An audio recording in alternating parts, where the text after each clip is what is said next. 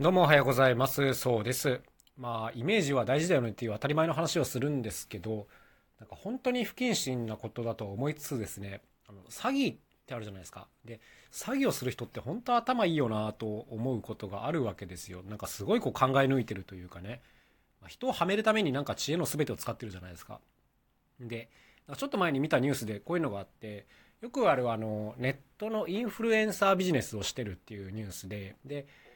結局その情報商材を売ってらっしゃる方だったんですけども、まあ、その方っていうのはすごいでかいタワマンに住んでてでものすごい豪華なものをたくさん持っていてでその人に連絡をすると、まあ、その人の家まで招待されて、えー、いろんな商品を買わされるという、まあ、こういうよくある話だったんですよ。でまあ結局その売られたものっていうのは全然売れずに、えー、ただただその売り上げを搾取されるというこういう詐欺だったんですけど、まあ、こんなのは昔からねずっとある手でなんか今更どうこう正直思わないんですけども何て言うんですかねこの人間がどこに反応するのかを本当によく分かってるなと思っちゃうわけですよ。はい、例えばねあの何かを売ってこう儲けようみたいな情報商材たくさんあるわけです。で、まあ、それを売るためにいろんな努力をこの詐欺師の方たちはするわけですけどもその非常に重要なことの一つにこのイメージ操作っていうのがありますね。はい、あのイメージ操作っていうとまあそうですね。あの、毎日こんな暮らしをしてますとか、あの、こういったものが写真とか動画でいろいろ紹介されていたりとか、まあこういったことが挙げられるわけですけど、あの、これってやっぱやるのにはコストがかかるわけじゃないですか。この情報を作るためにはね。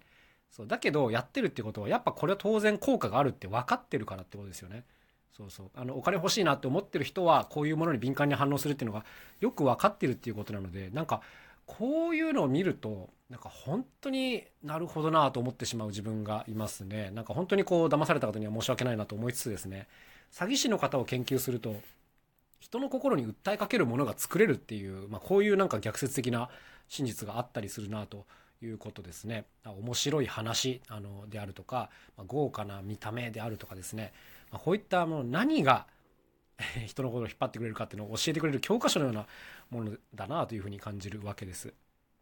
まあ、だからねこう悪くない範囲でですけどもあの自分にも応用できるとかしていかなきゃいけないなと思うわけですよ。もちろん作業しないですよ。あのしないしそんなことはダメなんですけども何ていうんですかねこうお金持ちっていうイメージを与えたいんであればやっぱそういうものを真似るのが一番手っ取り早いですよね。そうじゃなくても例えばそうですね面白いクリエイターであるとかねあのそういうことを何て言うかこう表現したいのであればやっぱりこうプロフィール写真を撮る時とかですねこういう背景とかにものすごい丁寧にこだわった方がいいんだろうなというそういうことを感じますね。あのよくね写真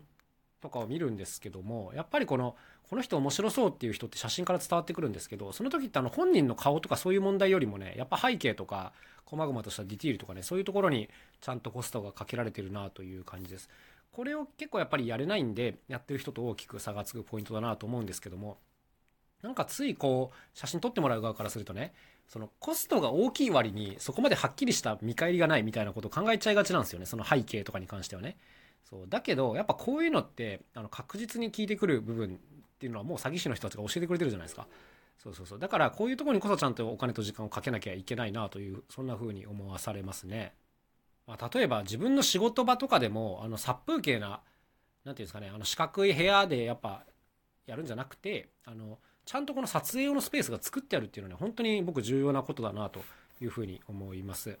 うんなんかそれがあるとないとではねこのあの今のこの時代人に与える印象っていうのは全く変わってくるので別に全部をねあのちゃんと作る必要はそこまでないかなと思うんですけどもちゃんとこの撮影用、えー、ズーム用みたいな背景をみんな持っとくっていうのが大事なんじゃないかなと思いますね。はい。ってことで、なんかちょっとすいません。不謹慎な回になってしまったんですけど、まあとにかく人の心を動かそうと思ったら、もうあらゆるものからこう、知識を吸収して応用していかないといけないなと思ったので、まあ、そういう一つのネタになるよねというそんなお話でございました。というわけで今日はこの辺で終わりにしたいと思います。また明日お会いしましょう。さようなら。そうでした。